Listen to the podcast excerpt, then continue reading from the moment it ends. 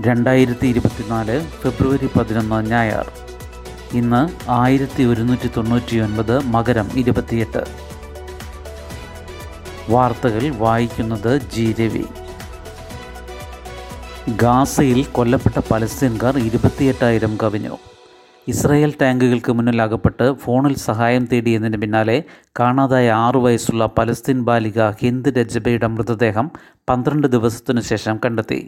കുട്ടിയുടെ ഒപ്പമുണ്ടായിരുന്ന അഞ്ച് ബന്ധുക്കൾ പെൺകുട്ടിയെ സഹായിക്കാൻ ആംബുലൻസുമായി പോയ രണ്ട് സന്നദ്ധ പ്രവർത്തകർ എന്നിവരുടെ മൃതദേഹങ്ങളും കണ്ടെത്തി. ബന്ധുക്കൾക്കൊപ്പം കാറിൽ സഞ്ചരിക്കവേ ഇസ്രായേൽ സൈന്യത്തിന്റെ വെടിയേറ്റ് ബന്ധുക്കൾ കൊല്ലപ്പെട്ട മണിക്കൂറുകൾ കാറിനുള്ളിൽ കുടുങ്ങിയ പെൺകുട്ടി ഫോണിലൂടെ നടത്തിയ അടിയന്തര സഹായ അഭ്യർത്ഥന പലസ്തീൻ റെഡ് ക്രസന്റ് സൊസൈറ്റി പുറത്തുവിട്ടിരുന്നു. ഫോൺ ബന്ധമറ്റതിന് പിന്നാലെ പെൺകുട്ടിയെ തിരഞ്ഞിറങ്ങിയ രണ്ട് സന്നദ്ധ പ്രവർത്തകരെക്കുറിച്ചും പിന്നീട് വിവരമുണ്ടായില്ല. ഇന്നലെ റഫേൽ ഇസ്രായേൽ ആക്രമണങ്ങളിൽ നൂറ്റി പതിനേഴ് പലസ്തീൻകാരാണ് കൊല്ലപ്പെട്ടത്. റഫേൽ ബോംബാക്രമണത്തിൽ മാത്രം പത്ത് കുട്ടികളടക്കം മുപ്പത്തിയൊന്ന് പലസ്തീൻകാർ കൊല്ലപ്പെട്ടു. നാലു മാസം പിന്നിട്ട ഇസ്രായേൽ ആക്രമണത്തിൽ ഗാസയിൽ ഇതുവരെ കൊല്ലപ്പെട്ട പലസ്തീൻകാരുടെ എണ്ണം ഇരുപത്തിയെട്ടായിരത്തി അറുപത്തിനാലായി. അറുപത്തിയേഴായിരത്തി അറുന്നൂറ്റി പതിനൊന്ന് പേർക്ക് പരിക്കേറ്റു. നിലവിൽ തെക്കൻ ഗാസയിലെ ഖാനി യൂണിസിൽ കേന്ദ്രീകരിച്ചിരിക്കുന്ന ഇസ്രായേൽ സൈന്യം പത്ത് ലക്ഷത്തിലേറെ അഭയാർത്ഥികൾ തിങ്ങിയ റഫയിലേക്ക് നീങ്ങുമെന്നാണ് പ്രഖ്യാപനം. പൗരത്വ ഭേദഗതി തിരഞ്ഞെടുപ്പിന് മുൻപെന്ന് അമിത് ഷാ നിയമം ആരുടെയും പൗരത്വം റദ്ദാക്കാനല്ലെന്നും വിശദീകരണം. പൗരത്വ ഭേദഗതി നിയമം ലോക്സഭാ തിരഞ്ഞെടുപ്പിന് മുൻപ് തന്നെ നടപ്പാക്കുമെന്ന് കേന്ദ്ര ആഭ്യന്തരമന്ത്രി അമിത് ഷാ വ്യക്തമാക്കി. നിയമം രണ്ടായിരത്തി പത്തൊൻപതിൽ പാസാക്കിയതാണ് ചട്ടങ്ങൾ തയ്യാറായാൽ ഉടൻ നടപ്പാക്കും.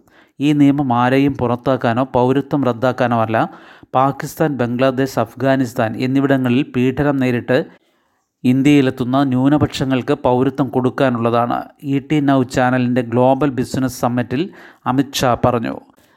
മുസ്ലിം സഹോദരങ്ങളെ തെറ്റിദ്ധരിപ്പിച്ച് പൗരത്വ നിയമത്തിനെതിരെ ഇളക്കി വിടുകയാണെന്നും അദ്ദേഹം അഭിപ്രായപ്പെട്ടു. ഏക വ്യക്തി നിയമം ഭരണഘടനാപരമായ അജണ്ടയാണ്. അനുയോജ്യ സമയത്ത് നടപ്പാക്കാമെന്നും പറഞ്ഞ് ആദ്യ പ്രധാനമന്ത്രി ജവഹർലാൽ നെഹ്റു അടക്കമുള്ളവർ ഈ അജണ്ടയിൽ ഒപ്പിട്ടിട്ടുണ്ട്.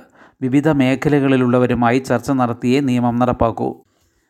മതനിരപേക്ഷ രാജ്യത്ത് മതാടിസ്ഥാനത്തിലുള്ള നിയമം പാടില്ലെന്നാണ് ബി ജെ പിയുടെ നയം. ജനസംഘത്തിന്റെ കാലം മുതൽക്കുള്ള അജണ്ടയാണ് ഏക വ്യക്തി നിയമം. എല്ലാ സംസ്ഥാനങ്ങളും ഉത്തരാഖണ്ഡ് മാതൃകയിൽ നിയമം നടപ്പാക്കുമെന്ന് പ്രതീക്ഷിക്കുന്നതായും അമിത്ഷാ പറഞ്ഞു. തിരഞ്ഞെടുപ്പിൽ ബി ജെ പി ഒറ്റയ്ക്ക് മുന്നൂറ്റി എഴുപത് സീറ്റ് നേടും. എൻ ഡി എ വിട്ടുപോയ അകാലിദൾ അടക്കമുള്ള കക്ഷികളുമായി ചർച്ച നടത്തുന്നുണ്ടെന്നും അദ്ദേഹം പറഞ്ഞു. റേഷൻ കടയിൽ പ്രധാനമന്ത്രിയുടെ ചിത്രമുള്ള ബാനർ കെട്ടണം സാധനങ്ങൾ കൊണ്ടുപോകാൻ പ്രധാനമന്ത്രിയുടെ ചിത്രമുള്ള സഞ്ചി തിരഞ്ഞെടുത്ത കടകൾക്ക് മുന്നിൽ സെൽഫി പോയിന്റ് രാജ്യത്തെ അഞ്ചര ലക്ഷം റേഷൻ കടകൾക്ക് മുന്നിൽ കേന്ദ്ര സർക്കാരിന്റെ ചിഹ്നവും പ്രധാനമന്ത്രിയുടെ ചിത്രവും പതിപ്പിച്ച ബാനർ കെട്ടണമെന്നാവശ്യപ്പെട്ട് സംസ്ഥാനങ്ങൾക്ക് കേന്ദ്ര സർക്കാരിന്റെ കത്ത്. രാജ്യത്തെ തിരഞ്ഞെടുത്ത ഇരുപതിനായിരം റേഷൻ കടകൾക്ക് മുന്നിൽ ഈ ബാനറിന് സമീപം സെൽഫി പോയിന്റും ഒരുക്കണം. കേരളത്തിൽ അഞ്ഞൂറ്റി അൻപത്തി മൂന്ന് റേഷൻ കടകൾക്ക് മുന്നിലാണ് സെൽഫി പോയിന്റ് സ്ഥാപിക്കേണ്ടത്. മഞ്ഞ പിങ്ക് കാർഡുടമകൾക്ക് പത്ത് കിലോ സാധനങ്ങൾ കൊണ്ടുപോകാവുന്ന കാലിസഞ്ചി കേന്ദ്ര സർക്കാരിന്റെ ചിഹ്നവും പ്രധാനമന്ത്രിയുടെ ചിത്രവും പ്രിന്റ് ചെയ്ത് റേഷൻ കടകൾ വഴി വിതരണം ചെയ്യും. ഇരുപത് കോടി മുൻഗണനാ കാർഡ് ഉടമകൾക്ക് കേന്ദ്രം സൗജന്യമായി നൽകുന്ന റേഷൻ വിഹിതത്തെക്കുറിച്ച് ബോധവൽക്കരിക്കാൻ ഈ നടപടികൾ സ്വീകരിക്കണമെന്നാണ് സംസ്ഥാന ഭക്ഷ്യ സെക്രട്ടറിമാർക്ക് അയച്ചിരിക്കുന്ന കത്തിൽ പറയുന്നത്. ലോക്സഭാ തെരഞ്ഞെടുപ്പിന് മുന്നോടിയായുള്ള രാഷ്ട്രീയ പ്രചരണമായാണ് കേരളം ഉൾപ്പെടെ ചില സംസ്ഥാനങ്ങൾ ഇതിനെ വിലയിരുത്തുന്നത്. ബാനർ കെട്ടിയതായി സംസ്ഥാനങ്ങൾ കേന്ദ്രത്തെ അറിയിക്കണം. സുപ്രീം കോടതിയിൽ കേന്ദ്ര സർക്കാരിന്റെ സത്യവാങ്മൂലം ഇനിയും കടമെടുക്കാൻ അനുവദിച്ചാൽ കേരളം സാമ്പത്തിക അടിയന്തരാവസ്ഥയിലേക്ക്. കേരളത്തിന് ഇനിയും കടമെടുക്കാൻ അനുമതി നൽകുന്നത് സംസ്ഥാനത്തെ സാമ്പത്തിക അടിയന്തരാവസ്ഥയിലേക്ക് നയിക്കുമെന്ന് കേന്ദ്ര സർക്കാർ സുപ്രീം കോടതി അറിയിച്ചു. അടിയന്തരമായി കടമെടുക്കാൻ അനുവദിക്കുന്നതിന് ഇടക്കാല ഉത്തരവ് ഇറക്കണമെന്ന കേരളത്തിന്റെ അപേക്ഷയിലാണ് കേന്ദ്ര ധനമന്ത്രാലയം മറുപടി സത്യവാങ്മൂലം നൽകിയത്. കേരളത്തിന് ഇനിയും കടമെടുക്കാൻ അനുമതി നൽകുന്നത് സാമ്പത്തിക ചട്ടക്കൂടിനെ ദോഷകരമായി ബാധിക്കും. സംസ്ഥാനങ്ങളുടെ മോശം സാമ്പത്തിക മാനേജ്മെന്റിനെ പ്രോത്സാഹിപ്പിക്കുന്നതിന് തുല്യമാകും. കടമെടുപ്പിന് അനുമതി നൽകുന്നത് ദീർഘകാലാടിസ്ഥാനത്തിൽ നല്ലതല്ല. വായ്പാ ചെലവ് കൂട്ടുകയും സാമ്പത്തിക പ്രതിസന്ധിയിലേക്ക് നയിക്കുകയും ചെയ്യുമെന്നും സത്യവാങ്മൂലത്തിലുണ്ട്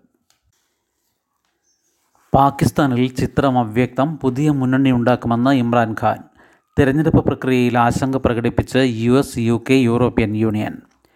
Pakistan ദേശീയ അസംബ്ലിയിലേക്ക് നടന്ന തിരഞ്ഞെടുപ്പിൽ വോട്ടെണ്ണൽ ഏറെക്കുറെ പൂർത്തിയായെങ്കിലും അന്തിമ ചിത്രം വ്യക്തമല്ല.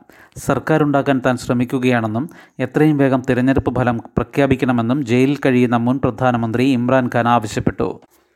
പുതിയ മുന്നണി ഉടൻ പ്രഖ്യാപിക്കുമെന്നും സ്വതന്ത്രരായി മത്സരിച്ച് വിജയിച്ചവർ അതിൽ ചേരണമെന്നും അദ്ദേഹം അഭ്യർത്ഥിച്ചു.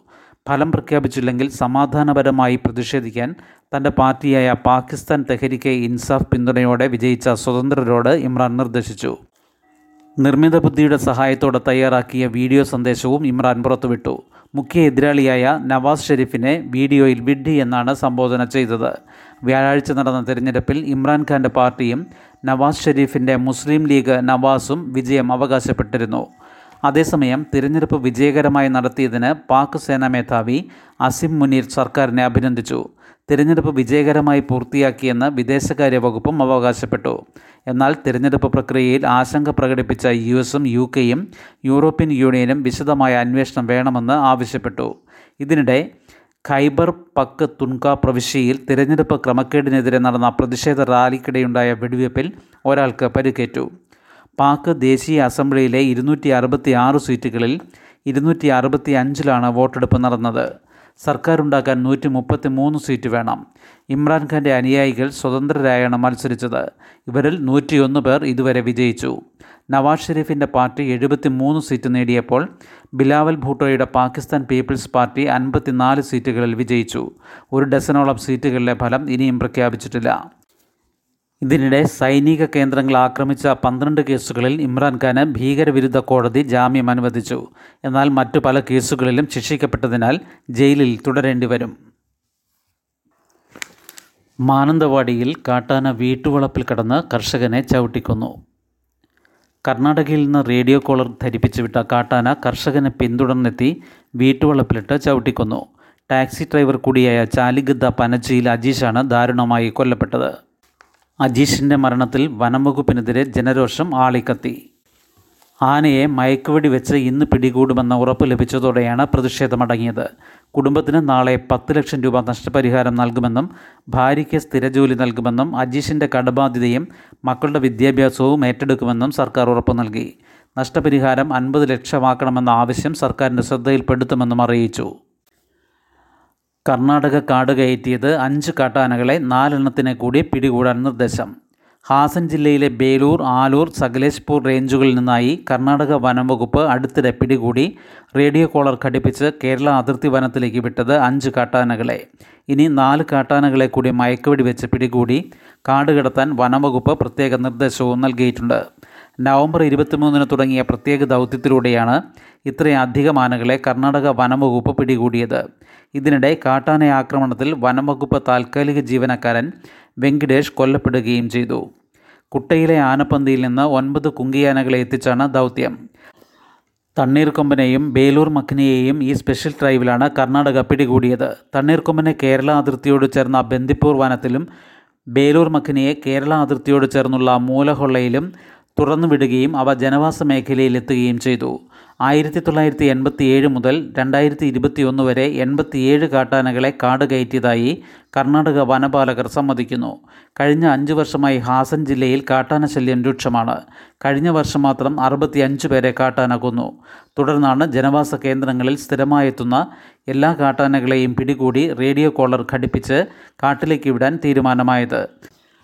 എന്നാൽ ജനവാസ കേന്ദ്രങ്ങളിൽ ഇറങ്ങി ശീലമായ കാട്ടാനകൾ അധികകാലം കാട്ടിൽ തുടരില്ലെന്നും തിരിച്ചെത്തുമെന്നും ഉറപ്പാണെന്നും വനംവകുപ്പ് ഉദ്യോഗസ്ഥർ പറയുന്നു. കർണാടക വനംവകുപ്പ് കാട് കയറ്റുന്ന കടുവകളും കരടുകളും ഉണ്ടാക്കുന്ന ഭീഷണി വേറെ. വേനൽക്കാലമായതോടെ ബന്ദിപ്പൂർ മുതുമല നാഗർഹോള വനങ്ങളിൽ നിന്ന് വന്യജീവികൾ വയനാടൻ കാടുകളിലേക്ക് കൂട്ടത്തോടെ പലായനം തുടങ്ങിയിട്ടുമുണ്ട്. നിയമസഭ വീണ്ടും നാളെ മുതൽ പതിനഞ്ചിന് പിരിയും. ജാഥയിൽ നിന്ന് വിമാനത്തിൽ സഭയിലെത്തി മടങ്ങാൻ വി ഡി സതീശൻ. ചെറിയ ഇടവേളയ്ക്ക് ശേഷം നിയമസഭാ സമ്മേളനം നാളെ പുനരാരംഭിക്കും. ബജറ്റിന്മേലുള്ള പൊതുചർച്ചയാണ് നാളെ മുതൽ പതിനഞ്ച് വരെ നടക്കുക. ലോക്സഭാ തിരഞ്ഞെടുപ്പ് പ്രഖ്യാപിക്കാനുള്ള സാധ്യത കണക്കിലെടുത്താണ് സഭ പതിനഞ്ചിന് പിരിയുന്നത്. നാല് മാസത്തെ ചെലവുകൾക്കുള്ള വോട്ടോൺ അക്കൗണ്ട് പാസ്സാക്കിയാകും സഭ പിരിയുക. സമ്പൂർണ ബജറ്റ് അടുത്ത സാമ്പത്തിക വർഷമാകും പാസ്സാക്കുക ശുഭദിനം. നന്ദി.